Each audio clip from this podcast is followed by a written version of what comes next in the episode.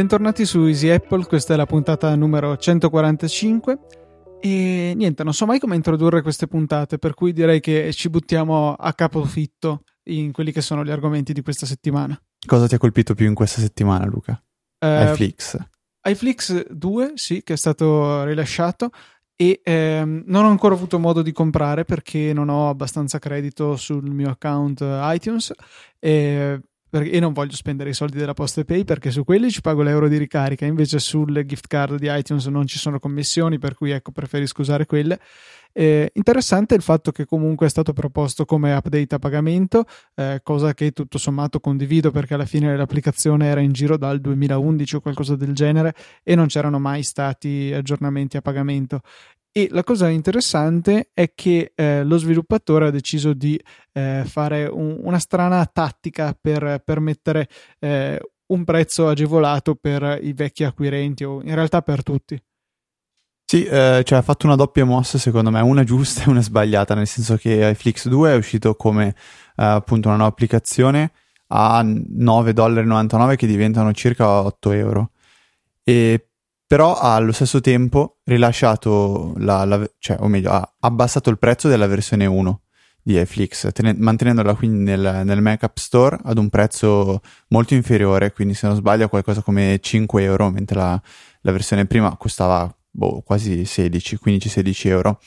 E, e questo ha, molto, ha, indotto molti utenti, secondo me, al, a commettere un errore abbastanza importante, cioè acquistare la versione eh, scontata di iFlix nella speranza di ricevere gratuitamente l'aggiornamento. Eh, così però non, non, è stato, perché l'aggiornamento sarà una nuova versione a pagamento. Attualmente la, la versione di iFlix però è stata eh, resa completamente gratuita. Uh, quindi non so se diciamo, lo sviluppatore o gli sviluppatori hanno deciso di, uh, di, fare, di fare, un passo indietro. Uh, nel, nel, Mac App Store si parla di, um, di diciamo, tenere l'applicazione gratuita iFlix 1, versione 1.4, fino alla fine del 2013. Sì, è una cosa che abbiamo scoperto proprio in questo istante, mentre andavamo a controllare i prezzi per capire qual era la conversione in euro del costo di iFlix 2, abbiamo avuto questa notizia, per cui... Eh, ribaltiamo tutto quello che abbiamo detto, consigliamo di andare al volo a scaricare la versione 1 e considerarla un po' come una versione di prova. Per quanto perfettamente funzionante, di fatto non è che mancassero funzioni fondamentali, tranne eventualmente la possibilità di rinominare i file, a cui ho messo una pezza io con eh, Metal Neighbor, ma ehm, volevo eh, appunto segnalare come valga assolutamente la pena di prenderla al volo eh, finché è gratis e utilizzarla. Se poi piace, si può pensare di fare l'upgrade ad iFlix 2. Beh, comunque rimangiarci tutto quello che abbiamo detto, no, perché comunque prima dell'uscita di iFlix 2, iFlix 1 è stata scontata a 5 euro, quindi ancora peggio perché diciamo che alcuni potrebbero averla acquistata e vederla diventare, gra- e vista, eh, diventare gratuita qualche, qualche, ora dopo o qualche giorno dopo. Quindi la mossa secondo me è stata un pochettino confusionaria e a mio parere gli sviluppatori hanno fatto un leggero passo indietro. Adesso andando a vedere su App Shopper per darvi dei, delle, dei, dei numeri precisi, il uh, 17 novembre L'applicazione è passata da 18 euro a 4,5 euro. Il 20 novembre, quindi ieri, è diventata gratuita, giorno in cui è stata rilasciata l'applicazione eh, in versione 2. Quindi 17 novembre scontano, la gente si, am- si, si, diciamo, si, butta ad acquistare Flix 1, tre giorni dopo vede uscire la versione 2 a pagamento, quindi a, b- bisogna ri- riacquistare l'applicazione. E l'applicazione che eh, questi uh, utenti hanno acquistato qualche, tre giorni prima a un prezzo scontato vedono diventare questa applicazione gratuita. Mossa secondo me co- completamente sbagliata. No, dovevano eventualmente renderla immediatamente gratuita, così non è stata molto una bella mossa. Diciamo che chi non si era accorto del calo di prezzo della versione 1 e quindi non aveva approfittato dello sconto per procedere all'acquisto, adesso può approfittare di un'ottima applicazione perché tuttora funziona benissimo, eh, totalmente gratuita. Comunque dicevamo eh, il prezzo della versione 2 al momento è di eh, 9 euro, 8,99, eh, destinato a salire fino a quelli che in dollari avevano detto 24, 20. 25, no, no, di più era. Eh, adesso andiamo a verificare. Perché, ok, allora hanno fatto uno sconto più importante, allora probabilmente perché uh, 25 dollari. Sì, quindi boh, cosa saranno 22,90 euro? Saranno, adesso sono molto più vicini purtroppo i prezzi in dollari e in euro, per cui sì, eh, aumenta anche il prezzo finale dell'applicazione, ma sembra che abbia eh, integrato delle funzioni abbastanza interessanti. Diciamo che dal punto di vista della conversione video, l'unica opzione rilevante è la possibilità di disattivare l'ottimizzazione per lo streaming, che era una delle parti più lunghe del processo di conversione. Eh, però insomma poi eh, ci sono grandi miglioramenti sulla gestione dei metadati, c'è la possibilità di avere delle regole che sembrano essere anche per la rinomina o comunque per la gestione dei metadati stessi. Eh, adesso io devo ancora provarla, come dico. Avevo provato la beta, ma cioè, non, non, avevo fatto più di tanta attenzione a queste cose. Eh, l'applicazione sì, diventa più costosa, però forse ne vale tutto sommato la pena. Eh, una piccola curiosità: cos'è questa ottimizzazione per lo streaming? Praticamente va a rileggere il file appena convertito e riscriverlo su hard disk, eh, assicurandosi che ci sia un bel intervallamento, si alternino bene i pacchettini di video e di audio, di modo che quando noi andiamo a fare lo streaming possiamo leggere in maniera del tutto sequenziale il file e non dover saltellare avanti e indietro, almeno questo è quello che io ho capito e dovrebbe facilitare in particolare la riproduzione tramite rete, eh, cosa che io faccio regolarmente, per quanto in rete gigabit non è un grossissimo problema e e, e, ecco, questo è quanto. Per cui io consiglio comunque di tenerla abilitata. Ci perde un po' di tempo di più durante la conversione, però eh, credo che ne valga la pena. Sì, forse vale la pena rispondere ad una, uh, una domanda che potrebbero farsi molti, molti, utenti, cioè vale veramente la pena di uh, effettuare l'aggiornamento? E secondo me, uh, d- da un lato, che è quello più morale, sì, direi di sì, perché um, comunque è un'applicazione che si usa da tre anni. Abbiamo visto che tutto sommato non è una cosa così stupida cercare di supportare gli sviluppatori che realizzano software di, di, ottima qualità, come in questo caso. Molti di voi, sono sicuro, hanno acquistato iFlix quando due anni fa circa c'è stato lo sconto del, uh, come si chiama, 2 dollar Thursday, Friday, quel Tuesday, che è. Tuesday, Tuesday, perfetto, ho beccato il giorno giusto. Uh, e quindi per 1,99 euro usare un'applicazione che probabilmente se, se, se, ne fate uso, ne fate uso massiccio, quindi tutti i giorni.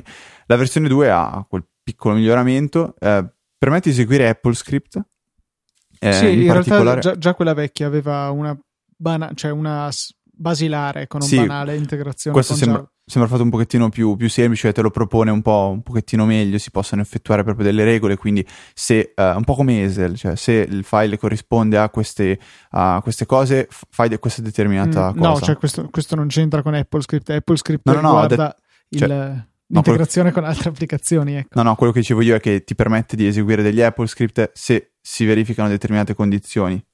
Questo non lo so, so che... Sì, sì, ho guardato ieri. Ah, ok, no, perché se, cioè, da come l'avevo interpretata io era semplicemente, guarda, più cose della funzionalità di iFlix possono essere richiamate tramite AppleScript. Io per adesso utilizzavo Hazel per eh, richiamare iFlix e avviare la conversione in background eh, qualora un file MKV comparisse in una determinata cartella, funzione che peraltro adesso è integrata in iFlix.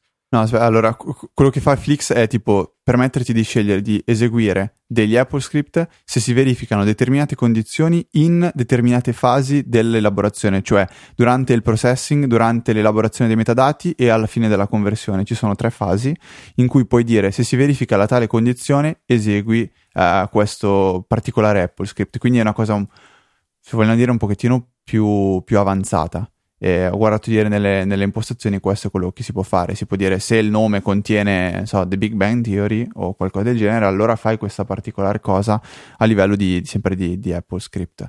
Adesso uh, Luca sta andando a verificare, però eh, ve, lo, ve, lo, ve lo diciamo, confermo con, con, con, abbastanza certezza. Ma invece io rimango della, della, mia idea precedente. Apple Script Support for Most Functions, quindi c'è il supporto, cioè puoi richiamare la maggior parte delle funzioni da Apple Script. Comunque, vabbè. Guarda lì c'è un altro. If qualcosa. No, ma quello sì, d'accordo, quello è un'altra cosa, non c'entra secondo me. Questo ti permette di fare delle regole alla Hazel. esatto, è sì. un altro punto, cioè non c'entra con AppleScript. Eh, ma perché sotto c'è scritto do the following? Cioè se fai questo. Eh ok, ma non c'entra, lo screenshot non c'entra con, con l'AppleScript. Questo qua è semplicemente fargli impostare delle regole relative alla conversione, non c'entra con, con AppleScript secondo me. Poi magari si potranno anche eseguire degli AppleScript, questo non lo so, non l'ho ancora provata. Ok, eh, sì, ti assicuro che si possono eseguire anche degli AppleScript. No, ma va bene, ok, però non è quello il punto che vuole sottolineare okay. lì. Va bene. Ok, adesso credo che la metà dei nostri ascoltatori per ripicca se hanno iFlix andranno a cancellarlo e chi non ce l'ha ancora non ci pensa neanche a comprarlo, visto che gli abbiamo fatto una testa tanta. No, eh, vabbè, quella versione gratuita scaricatela senza, senza neanche pensarci due volte, no? non, non, vi costa niente e vi renderete conto che è, che, che è poi eccezionale. E uh, magari associandola anche allo script che ha realizzato Luca in Python, Mm, no, in Bash. In Bash, uh, che si chiama MetaRenamer, che potete trovare su GitHub, troverete il link nelle, nelle note della puntata. È uno scriptino che permette di andare a rinominare una, una puntata di una serie TV, uh, guardando però i metadati all'interno del file, quindi uh, post con conversione e aggiunta dei metadati tramite, ad esempio, iFlix, proprio come abbiamo, di cui abbiamo parlato fino agli ultimi fino a pochi secondi fa. Ecco. Eh, questo script andrà praticamente a rinominare il file e uh, potrete anche impostare un pattern che, uh, che, è quello che utilizzate voi normalmente, cioè ad esempio. Scusate, come, come, diciamo la scorsa puntata, c'è chi preferisce usare, non so, nome della serie TV, uh, poi, non so, serie per numero puntata, spazio, titolo. C'è chi usa S, numero della serie e per, episodes, numero dell'episodio, poi cioè, ognuno ha il suo proprio pattern. Con MetaNamer si può scegliere uh, quello che si preferisce. Si va eh, comunque, come dicevi, eh, in, messa in coda all'elaborazione già fatta con eh, iFlix che va a inserire i metadati. Eh, un'altra applicazione che avevamo nominato la, la, puntata scorsa invece era TV Renamer realizzata dal nostro ascoltatore Francesco Papagno eh, che invece eh, va proprio a cercarseli su internet i metadati. Sono due applicazioni diverse, la mia si presta bene a essere automatizzata con Hazel, eh, quella di Francesco invece è migliore per un utilizzo eh, più... Da interfaccia grafica. Esatto, per un singolo file è sicuramente più comodo trascinarlo sull'applicazione di Francesco che non andare a smadonnare col terminale, eh, specialmente se poi c'è quel piccolo bug di MetaRenamer che hai trovato te che ti cancellava a metà delle puntate, bug risolto. No, no, bug risolto, adesso lo, eh, lo script funziona perfettamente e ehm, il mio consiglio è questo, sì, uh, usare, pas- passare attraverso il terminale Uh, ogni volta che bisogna rinominare un file è abbastanza uh, pedantesco. Però si può ricorrere ad Alfred e ai suoi workflow eh, e mm, in particolare crearne uno che si attiva tramite la pressione di determinati tasti della tastiera. Perché questo uh, tipo di workflow permette di prendere eh, come input in modo molto semplice il file che si, nel fa- che si è selezionato nel Finder, a differenza dell'utilizzare magari la, il richiamo di, di una cer- particolare uh, parola chiave. Allora io nel mio caso tipo ho messo uh, una shortcut che è Command Option Control Shift R che sta per rename in modo che non posso premerla per sbaglio.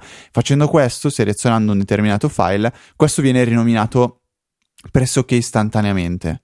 Uh, se invece si seleziona un'intera cartella, tutti i file al, al suo interno verranno rinominati. Uh, in modo correttamente in modo in corretto. modo, in modo, okay, in modo correttamente. il titolo di questa puntata che tra l'altro abbiamo avuto un puntato adesso lo avremo in modo correttamente insomma viva la grammatica su Easy Apple. Comunque e non solo la grammatica segnati, segnati, mi raccomando, che dovrai mettere nelle note della puntata anche un link per poter scaricare il tuo workflow già fatto. Uh, no, vabbè, eh, sì, se volete lo metto, è una questione di, di 14 secondi,3. No, beh, ma insomma, io credo che sia più comodo avere la pappa pronta. Poi metterò anche il link allora per le donazioni nel caso vi sentiate così magnanimi. esagerato. No, beh, esagerato sì questa volta. Um, allora, potremmo rispondere alla domanda uh, che uh, ci è stata fatta questa settimana, una, una semplice domanda via, via email da, da, parte di Antonio Farilla, che ci chiede um, diciamo, come poter risolvere un, una sorta di, di, bug con l'applicazione podcast di Apple che uh, mostra, non mostra la data reale delle, di, di alcune puntate scaricate, ma mostra eh, il primo gennaio 2001 come data di, di, pubblicazione. E Antonio dice che questo gli accade con quasi tutte le puntate di diversi podcast e chiede come sia possibile risolvere il problema.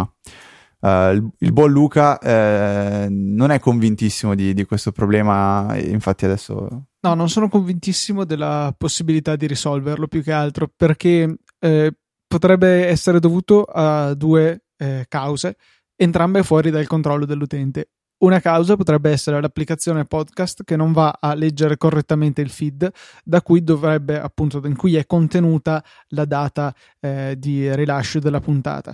Se questo fosse il caso, buon lavoro a segnalare ad Apple il bug. Se invece la causa fosse proprio il feed che ha la data sbagliata, eh, lì niente, dovete contattare il proprietario del podcast e lui deve vedere cosa può fare. Eh, ho fatto un test, i nostri feed appaiono correttamente, la data è quella effettiva di rilascio della puntata. Eh, non so, eh, a parte questo, non, purtroppo non so cosa dirti. Di certo non, non, si può fare, tu come utente sul tuo telefono non puoi fare niente. Quindi è tutto nelle mani dei, dei podcaster o di Apple. Questo vabbè, da vedere. Noi funziona a noi funziona, quindi probabilmente sarà colpa de- de- degli altri podcaster, quelli incompetenti che non dovete ascoltarli. esatto. Poi vabbè, ogni tanto anche a noi capita qualche problemino, tipo le puntate di casual che secondo Instacast durano un secondo, poi scarichi sì. il file e durano un'ora. Io pensavo, ah, che bello, adesso mi ascolto casual in fretta, invece no, ci ho messo un'ora. Ti sarebbe piaciuto, eh? Eh? invece è partita ieri sera, um, oggi è il 21 eh, novembre, quindi 20 novembre sera, è eh, diciamo nata questa iniziativa da parte di The Magazine, che se vi ricordate bene è la prima eh, rivista eh, digitale fondata da, da, Marco Arment e successivamente venduta a eh, Glenn Fle- Flishman, Flashman, Fle- non, non, ho mai, non ho mai saputo pronunciare il suo cognome. Io non mi ricordo il suo cognome, è diverso. Ah, ok. Uh, che um, arrivati ad, ad, al compleanno, quindi passato un anno dalla nascita di The Magazine, hanno deciso di lanciare un progetto Kickstarter, visto che va anche di moda ultimamente, che prevede la realizzazione di un uh, libro uh, hardcover, quindi con la copertina bella rigida, che contenga al suo interno gli articoli che hanno avuto più successo all'interno di, di, di, quest'anno di The Magazine, durante quest'anno di The Magazine. Probabilmente ci saranno quasi tutti. Sono 220 pagine. Il progetto di Kickstarter ehm, richiede una, qualcosa come 14.000 dollari per, no, forse, forse un po' di più, eh, per essere, per essere, diciamo, fondato. Eh, e con soli 25 dollari si può acquistare questo libro. Vede, non fondato, finanziato. Finanziato. Founded. Founded. Finanzi- Vabbè, fondi un progetto. Dai. Vai avanti. Ok. Uh, e nel momento in cui uh, raggiungerà questa quota, v- verrà, diciamo, realizzato il progetto. E um, comunque i progetti si possono anche fondare. E sì, non è questo il caso. Non c'entra. Eh, e comunque eh, con 25 dollari potrete acquistare il, uh, il, libro e la spedizione avverrà in tutto il mondo. Però se uh, dovrete spedirlo al di fuori del, dell'America, ci saranno delle spese di spedizione aggiuntive, uh, che se non sbaglio sono di circa 15 dollari, quindi non sono pochi. Ci sono altri vari, uh, diciamo, piani che si possono scegliere, piani a livello di, in senso, soldi da pagare per ottenere qualcosa indietro. Se non sbaglio, questi 25 dollari sono limitati a un, a un numero di, di, copie ben definito, che se non sbaglio sono 250 copie. Successivamente bisognerà pagare 30 o 35 dollari per poter acquistare il libro e finanziare il progetto. Ci sono poi eh, de, de, diciamo, dei piani oh, un pochettino più costosi che prevedono magari l'invio di due libri o il libro dedicato o il libro più l'abbonamento annuale a The Magazine oppure c'è quello più costoso se non sbaglio si parla di 8.000 dollari e si può andare a uh, fare um, diciamo si può incontrare Glenn che quindi è attualmente il, il proprietario di scusate ma sto morendo da ridere. Ah, cioè chi è il tossico che andrebbe a pagare 8.000 euro per andare di fatto a conoscere un emerito signor nessuno. Cioè, Vabbè, io ti dico, chi sei tu per giudicare questa persona? Cioè, se qualcuno dice, ci disse di pagare, facciamolo un 8.000 perché non sono altrettanto importante, 2.000 dollari per venire a incontrare me, gli direi... Beh, mm, aspetta, cioè nel senso... Cioè... Boh, mi sembra un pochettino... Io non la trovo tanto Pre- diversa. No, poi Beh. magari questo qua, tipo, non so, ha scoperto l'America o qualcosa del genere e io non lo so, però boh, mi fa ridere come cosa, cioè ti, ti, metti come se fossi il dio in terra, cioè cavoli, no, 8.000 dollari, non so, No, Certa sì. gente li pagherebbe per conoscere Justin Bieber, non so, una beh, persona beh, di un certo spessore. Nel senso, devi contare che in questi 8.000 dollari eh, ci sono le spese del viaggio, perché si deve spostare Glenn. Metti che, non so, lui abita, non so, a New York. Ah, ma cioè lui ti viene a trovare a casa? Sì. Pensa, avevo capito ti porta fuori a and- cena. Avevo capito che tu potevi andarlo a trovare. No, no, no, cioè un in- è un incontro, nel senso che ci si uh, accorda per vedersi in, in America, quindi ci sono spese di spedizione, uh, la cena pagata per, per due persone. Uh, la cena pagata da te alla fine no è pagata da, da, Glenn ovviamente sì con i tuoi soldi ho capito cioè, sì ok nel senso in questi 8.000 dollari comunque c'è il fatto che finanzi grossa parte del progetto poi perché magari oh, so, vuoi, vuoi, comparire anche all'interno dei, della, de, del libro come uno dei pro- produttori non lo so qualcosa del genere ci, ci, può stare secondo me è una bella idea comunque molti in Kickstarter fanno, fanno, fanno cose simili se noi un giorno dovessimo so, lanciare uh, un boh, non lo so, libro di Easy Podcast, potremmo pensare di dire, ragazzi, c'è qualcuno che vuole aiutarci in modo molto corposo, uh, potete darci 2000 dollari e noi, n- non è che, secondo me tu non, ecco, forse, no, dovevo dirlo prima, non adesso. Secondo me questo pagare 8000 dollari e incontrare, non sono tanto per incontrare Glenn, ma è una cosa del tipo, puoi pagare 8.000 dollari e Glenn viene a ringraziarti. Ok, no, sì. Ecco, mettiamola però, così. Però comunque mi fa ridere perché nel senso se lo facessimo noi allora poi dovremmo andare a tutti quelli che si sono presentati alla nostra Easy Pizza andare, oh, eh, i 2.000 euro arretrati. Sì, lì però ognuno ha pagato la propria pizza, il proprio viaggio, queste varie cose. Quindi, Beh, poi gli, gli, offro la loro pizza con i 2.000 ah. euro che ci danno. Va bene. E Brahel.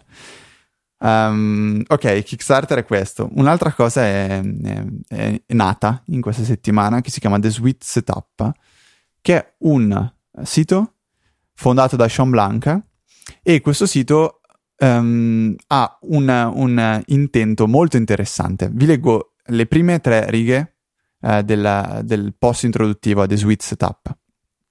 Traducile che non ha senso. Ah, ovviamente le traduco Luca. Ok, no, non so perché ormai te siamo onesti, l'esperienza di iOS è eh, realmente tutta basata sulle applicazioni di terze parti.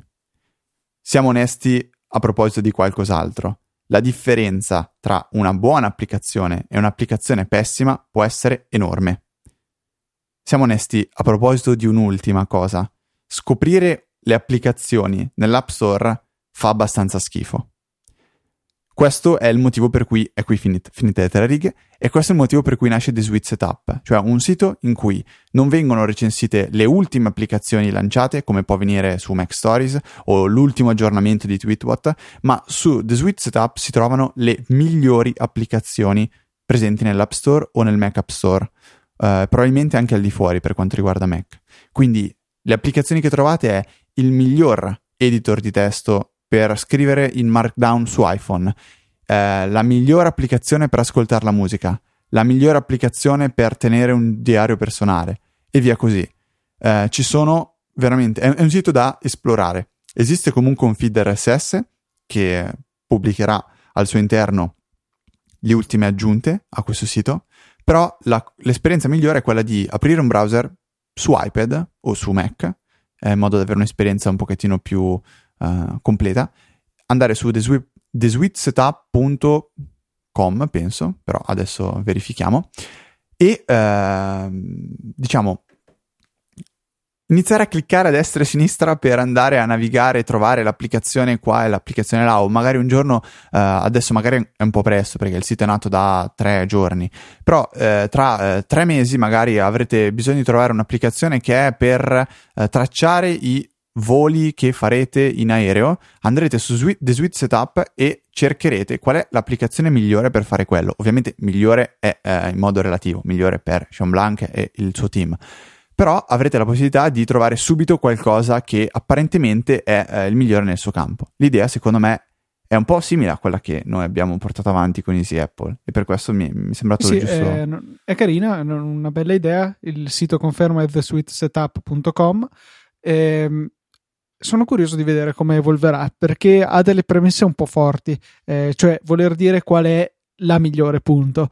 La migliore punto è un concetto che non sono certo che esista, visto che dipende tantissimo dalle necessità di una persona. Comunque mi fa molto piacere vedere eh, questi scrittori esperti, questi eh, utenti avanzati che ci consigliano, eh, vedendo quali, cioè ci consigliano quelle che sono le migliori applicazioni per eh, le loro necessità.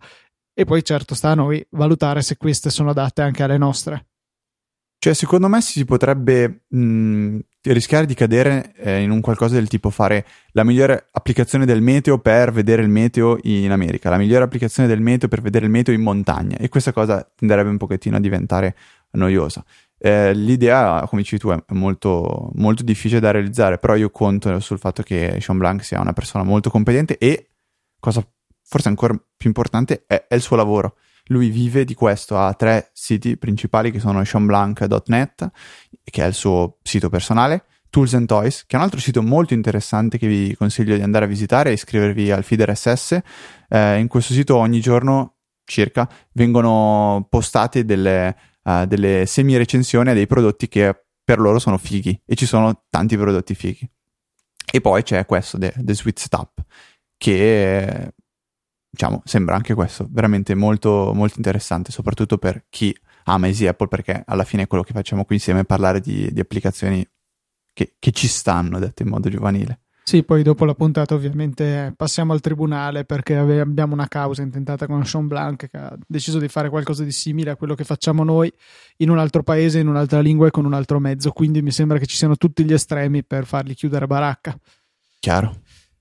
Mm, Un'altra cosa che eh, volevo segnalare era un articolo che articolo, una guida, due righe, sto scendendo sempre di più, che avevo scritto la settimana scorsa eh, riguardo al, o due settimane fa, non importa, eh, riguardo alla possibilità di disattivare lo stramaledetto iCloud eh, sul Mac, sulle applicazioni che non ne hanno bisogno, vedasi anteprima, vedasi Automator, vedasi text, eh, text edit che non uso assolutamente con iCloud e però in compenso ci accoglievano ogni volta che aprivamo le applicazioni che ho appena citato con la stupidissima finestra apri da iCloud. Eh, la cosa alla fine è molto molto semplice, basta andare su preferenze di sistema, andare nella sezione relativa ad iCloud, eh, raggiungere la sezione documenti e dati andare nelle opzioni e togliere la spunta a tutte queste applicazioni inutili che eh, decidono di salutarci con iCloud.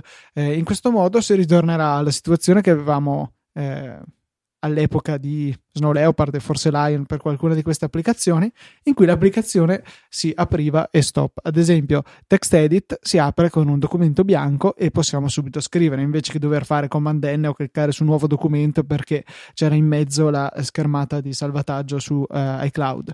Eh, a me ha cambiato la vita perché ero arrivato al punto di usare il meno possibile queste applicazioni perché mi disturbava da morire quella schermata. Così è un modo piuttosto semplice, anche se non eh, proprio estremamente immediato, perché idealmente credo che dovresti avere un'impostazione nella, eh, nell'applicazione stessa per dire eh, se vuoi o meno essere salutato dalla schermata di iCloud. Comunque, eh, diciamo che eh, va piuttosto bene. No, ero, ero, ero semi-convinto che anche Apple Script Editor avesse, avesse iCloud abilitato, invece no. E ti spiego perché. I- ieri stavo, dovevo recuperare un link di iCloud che mi avevi mandato tu tempo tempo fa. No, di iCloud, scusa, di Cloud App. Quindi il classico link cl.ly slash qualcosa. E eh, aveva un carattere che a me inizialmente sembrava una I maiuscola in realtà era una L. E digitando quel link con la, con la I maiuscola invece della L mi ha portato tipo a un, uno script di, di, eh, di, scritto con Apple Script eh, che era per la tecnica del pomodoro. E allora tipo ho detto volevo vedere che cosa c'era scritto dentro e, e questa questione qua. Vabbè, i link a, qu- a, quattro, diciamo, a quattro caratteri sono facili da, da, da trovare. Se invece si abilita la modalità privata su Cloud App, se non sbaglio, diventano tipo 16, una cosa simile. No, 16 non credo, però Vabbè, comunque molti, sì, sì, sicuramente è difficile tirare lì a indovinare. Ehm, avevi, mi avevi fatto vedere un articolo uscito su Gizmodo riguardo alla possibilità di allenare l'autocorrettore al fine di ridurre gli zorzi fail del, che si fanno su Twitter. Sì, eh, era una cosa molto strana che aveva condiviso Ben Brooks sul suo blog Um, e praticamente spiega come bisognerebbe procedere per insegnare al proprio autocorrettore in modo semplice e veloce uh, una nuova parola. Ad esempio, uh, parolacce in inglese che spesso vengono autocorrette con, con, parole che gli assomigliano molto, ad esempio duck. Chissà cosa potrà uh, assomigliare a questa parola, paperella, uh, a una parolaccia in inglese. Allora, quello che uh, sembra bisogna fare è and- aprire Safari e cercare eh, la cosiddetta parola in modo da... In che senso la cosiddetta parola? Come potrebbe essere detta eh, anziché parola? Nel senso, la parolaccia o quella che volete insegnare al vostro iPhone eh, in modo tale da andarla a visualizzare tramite il eh, vocabolario integrato in, in Google eh, e vederne la, la, definizione. In questo modo, apparentemente, il, um, il, correttore, l'autocorrettore di iOS dovrebbe imparare la, la, la parolaccia. Ecco. Sec- il secondo metodo, invece, che è un pochettino, secondo me, più affidabile, è quello di creare un contatto in rubrica e dargli un nome in modo che eh, stia fuori dal, da, da, dalle balle, come ti così, quindi non so, ZZZ e resti in fondo. E a questo punto popolare tutti gli altri campi con delle parole che voi vogliate il vos- che il vostro uh, correttore uh, non vi corregga. E, quindi non so, chiamate il cognome della persona ZZZ e come nota gli aggiungete DAC, però nell'altro modo e così fate, e, e, da questo momento in poi l'iOS tenderà a non correggere più questo, questo vostro errore. Un altro argomento che eh, mi tocca da vicino è il fatto che le reti 3G stanno andando a scatafascio nelle zone più eh, densamente popolate. Per esempio, vi consiglio di provare a usare la rete 3G, in particolare dei 3, in stazione centrale a Milano e vi auguro buona fortuna. Stiamo arrivando a quello che è il problema che i nostri cugini americani hanno sperimentato eh, molto prima di noi, eh, cosa che li ha spinti a sviluppare le reti LTE in fretta, eh, perché insomma eh, dove c'è davvero tanta gente collegata la rete non regge, va veramente al collasso. Adesso finalmente siamo arrivati a poter dire che anche in Italia c'è una fortissima concentrazione di smartphone sempre connessi a internet e questo lo vediamo insomma. Quando c'è tanta gente in un'area ristretta vedasi appunto la stazione centrale di Milano eh, le reti non ce la fanno a stare dietro alla richiesta e risultano lente al punto dell'essere inutilizzabili. Io su iPad sono stato costretto a attivare vabbè, per un euro al mese non è che mi svenerò. L'opzione attento L- perché è lo stesso euro che però risparmi per la PostiPay eh, sì, okay. eh, vedi, è molto meglio investirlo nell'avere internet Fantastico. funzionante sull'iPad eh, perché veramente con la rete 3G non c'era praticamente più modo di navigare. Ping stratosferico, upload e download sotto il mezzo mega, cioè le pagine non si caricavano, veramente fastidioso. E invece con la rete LTE ti fai i tuoi 30-40 mega in scioltezza e eh, aiuta un sacco perché sembra che da quello che capisco io, mi sembra che queste reti possano convivere insieme e il fatto è che il problema non è la banda del, eh, del provider, quindi di tre. Lei ne ha probabilmente in abbondanza. Il problema è riuscire a ficcare quella banda che gli arriva col cavo dentro nello spettro radio e quello diventa problematico se troppa gente vuole connettersi eh, in contemporanea. Con l'LTE almeno distribuiamo il carico di questa gente su eh, frequenze diverse e eh, soprattutto poi andiamo a sfruttare la tecnologia LTE che come sappiamo dispone di velocità massime superiori quindi anche, non so se ci sono 10 mega da spartirsi in 100 eh, è peggio che non avere 100 mega da spartirsi in 100, non so se mi spiego. Speriamo quindi che ecco, la rete LTE venga ulteriormente estesa e magari la smettano con questa rottura che bisogna pagare a parte l'accesso. Perché sì con la 3 costa veramente poco e a quel punto tanto vale farlo anche se la copertura LTE è ridicola perché c'è solo a Milano e a Roma. E invece chi ha reti LTE più estese tipo Vodafone e Team se la fanno pagare abbastanza cara che poi se non sbaglio in Inghilterra la 3 eh, la, la, dà gratuitamente la, la, l'LTE. Sì, sì, sì, infatti io ho speranza perché la promozione cioè, dell'LTE c'è scritto in promozione a un euro al mese fino al 31-12-2013, uh-huh. quindi magari poi dall'1-1 è gratis, sarebbe, sarebbe tanta tanta roba. Sarebbe un po' più intelligente però farlo magari già per Capodanno, visto che la gente lì metterà in crisi le reti. La gente avrà altro da fare, spero, a Capodanno eh, per non mess- andare su internet. Eh, ma non andare su internet, però mandare messaggi, uh, fare quelle. Cioè, è, è, proprio il momento di picco, secondo me. Quindi Sarebbe stata una cosa. Boh, sono, non so, vedremo. Non so, un po' delle persone tristi se a Capodanno. No, ascolta, a... adesso eh, tu, va bene, adesso tu dici che siamo delle persone tristi, però è, è la realtà che a Capodanno è il momento in cui la, ma, la, gente si concentra maggiormente attaccata ai telefoni per chiamare parenti, amici, fare gli auguri, quelle robe lì. E anche la rete LTE potrebbe aiutare da un punto di vista di. No, sì, sì, sicuramente aiuterebbe. No, ma infatti io ho speranza che. cioè, pian pianino si stanno abbassando i costi perché anche, soprattutto con quelle offerte sotto banco in teoria non disponibili in pratica che trovi spesso nelle applicazioni dei, degli operatori eh, il costo diventa un po' più umano. Certo è che comunque eh, è buffo perché io con Team eh, con l'opzione quella normale che si trova sul sito eh, dovrei pagare 5 euro al mese per i primi tre mesi e poi 10 euro al mese quindi questa è la vera tariffa per avere solamente lo sblocco dell'LTE, quindi ho gli stessi giga che avevo prima, ma li posso usare in LTE. E considerato che la mia offerta, che comprende chiamate, messaggi e internet, costa 10 euro al mese, vado a raddoppiare il costo solo per poter uz- utilizzare l'LTE. È ridicolo. Cioè, e FaceTime. Ah, face- sì, esatto, perché tanto la team. Che a me funziona anche senza. Ma sì, ogni tanto cedono i blocchi del VoIP della team, però di solito funzionano. Eh, a parte che, cioè, nel senso, avendo le chiamate gratis, me ne strafrego, telefono e arrivederci che alla fine credo che agli operatori costi anche di più avere, cioè offrire le chiamate gratis, soprattutto se poi la chiamata va a finire sulla rete di un altro operatore, per cui si pagano le tariffe di interconnessione, che non sbloccare il VoIP. Vabbè, ma affari loro. Una volta che io le chiamate gratis, me ne frego del VoIP bloccato, uso il telefono e amen. Sì, fai conto che adesso mia mamma e mio papà che sono in America uh, hanno fa- fatto un piano ieri ricaricabile 3 dollari con ATT illimitato internet, 200 mega di LTE giornalieri, infiniti messaggi, infinite chiamate per tutti i numeri americani. Boh, è stranissimo, cioè non ho mai sentito niente del genere. In America costa un...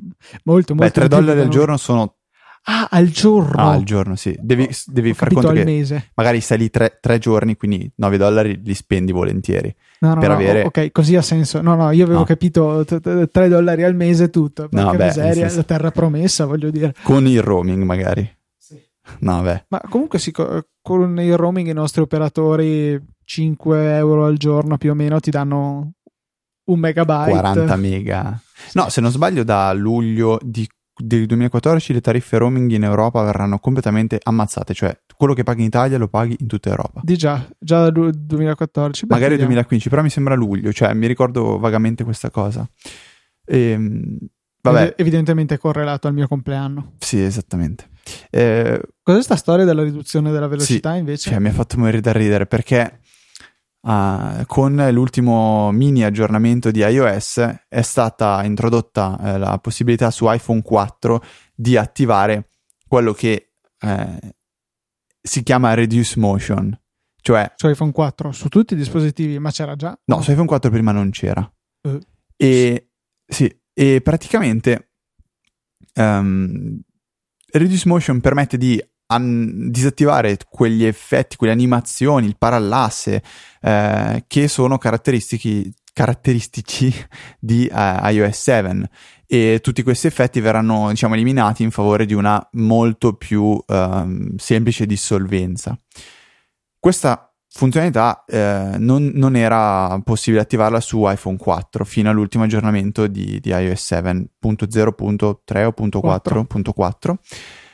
E, um, però c'è questo piccolo problema di traduzione che in italiano reduce motion è tradotto con riduci velocità. E ora voi sfido uh, far attivare un, a un vostro amico un'opzione che si chiama riduci velocità. Potevano cioè, tradurlo in rallenta il telefono? Cioè uno ha un telefono che magari va già uh, lento, uh, che può essere un iPhone 4, comunque si vede che, che mm, il suo dispositivo sembra rallentare un pochettino che cosa ti dovrebbe spingere ad attivare una voce che si chiama riduci velocità e, e comunque eh, è, è, è, diciamo dettagliata uh, con riduci la velocità dell'interfaccia utente, compreso l'effetto parallasse delle icone e degli avvisi. Cioè, se ti dovessero dire, guarda, ti, ra- ti, ti rallento l'effetto parallasse, cioè vai fuori di testa, non lo faresti mai. E questo è un errore, secondo me, abbastanza sciocco dal punto di vista proprio della, della traduzione in sé. Ma perché... sì, ma uh, cioè, riduci il movimento, non la velocità, è giusto in inglese, è ridicolo, veramente un errore grossolano, come se, come capita a volte, eh, chi fa le traduzioni delle interfacce grafiche de... senza aver guardato l'applicazione. Un esempio è l'applicazione di Instacast, eh. l'applicazione Instacast, che è stata tradotta... Eh, collettivamente dagli utenti è stato messo un Google Docs da Ave Medio e ciascuno aveva la possibilità di andare a tradurre. Ci sono delle traduzioni che sono semplicemente idiote perché eh, non, ha, non, hanno nessun contesto, sono state tradotte male, non hanno guardato dove finiva nell'applicazione il, eh, la, la frase tradotta e l'inglese è abbastanza famoso per avere dei termini ambigui che possono magari essere sia un verbo che un nome, non lo so. Adesso... Founded, tipo. No, quello non c'entra niente, là sei tu che l'hai tradotto male, stop. Ma eh, insomma, che, che possono adattarsi a contesti diversi con significati diversi in italiano. il risultato è che abbiamo diverse traduzioni fuori luogo. Ecco, adesso non me ne viene in mente nessuna al volo, ma ne avevo trovate parecchie. E se volete posso anche aprire Instacast e cercarne qualcuna. No, eh, se non sbaglio è qualcosa quando mm, vengono scaricati gli episodi, tipo all'interno della notifica push. Però secondo me questo non è un errore soltanto di... Uh, ecco, di... tipo, in dati cellulare puoi abilitare lo streaming, che io l'ho abilitato, invece ho disattivato lo scaricando. Ah. Cioè, a parte il fatto che non vedevo la necessità di eh, tradurre download, ma eventualmente è lo scaricamento non lo scaricando. Eh, secondo me, vabbè, questo in particolare forse no, però molti problemi che derivano da questo tipo di traduzione eh, non sono comunque del tutto mh, da incolpare a chi ha fatto la traduzione in sé, però lo sviluppatore avrebbe dovuto dare la possibilità o perlomeno richiedere ad alcuni eh, tester di visualizzare l'applicazione tradotta come, come funzionava. Io, a me è capitato di tradurre certe frasi per, per Riddle, che magari mi chiedevano di tradurre uh, quelle 3-4 cose che venivano introdotte nel nuovo aggiornamento di Scanner Pro di Documents, eh, solo che spesso mi veniva mandata la frase stop e senza contestualizzare la frase è, è molto difficilissimo, bisogna avere la prova e senza l'applicazione con la nuova versione non si può fare questo. E mi è capitato delle volte, se non sbaglio anche un'altra applicazione che ho, che, che ho localizzato in toto, uh, ormai però uh, si, si, è aggiornata e quindi immagino non ci siano più le mie mani sull'ultima versione, è To Do Movies, che se non sbaglio quando uscì un anno fa uh, mi, mi, mi, fui contattato da, dagli sviluppatori che mi chiesero di, di, effettuare la traduzione, però anche lì non avevo un'applicazione tra le mie mani co- fin da subito e quindi molte frasi erano tradotte in modo abbozzato, molto, molto, come si dice, eh, equivocabile. Ecco. Sì, ecco, cioè tradurre non è facile, soprattutto non è facile in un'applicazione.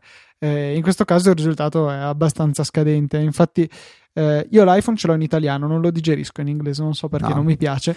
E, e, quindi ho Instacast in italiano e preferirei molto avere Instacast in inglese perché almeno è tradotta decentemente. Guarda, io è proprio il motivo per cui.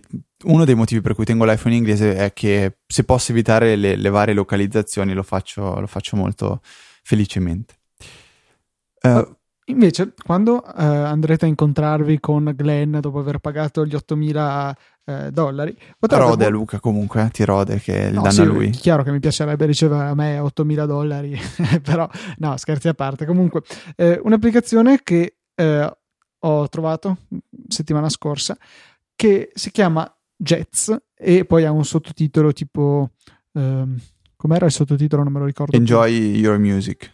Ah no ok Flight and Seat Advisor. E... Eh, Jets sembrava.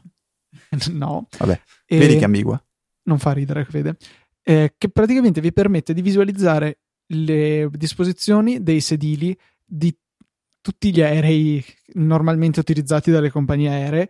Eh, potete per esempio andare su World Map, selezionare l'Europa e poi andate a cercarvi, che ne so, l'Italia e vedete quali sono eh, gli aerei disponibili da, cioè in uso dall'Italia. Per esempio l'Airbus A320. Clicco e mi appare una mappa dell'aereo eh, scoperchiato con tutti i posti colorati con colori differenti in base a quanto sono buoni quei posti, cioè quanto spazio sia per le gambe, eccetera, eccetera.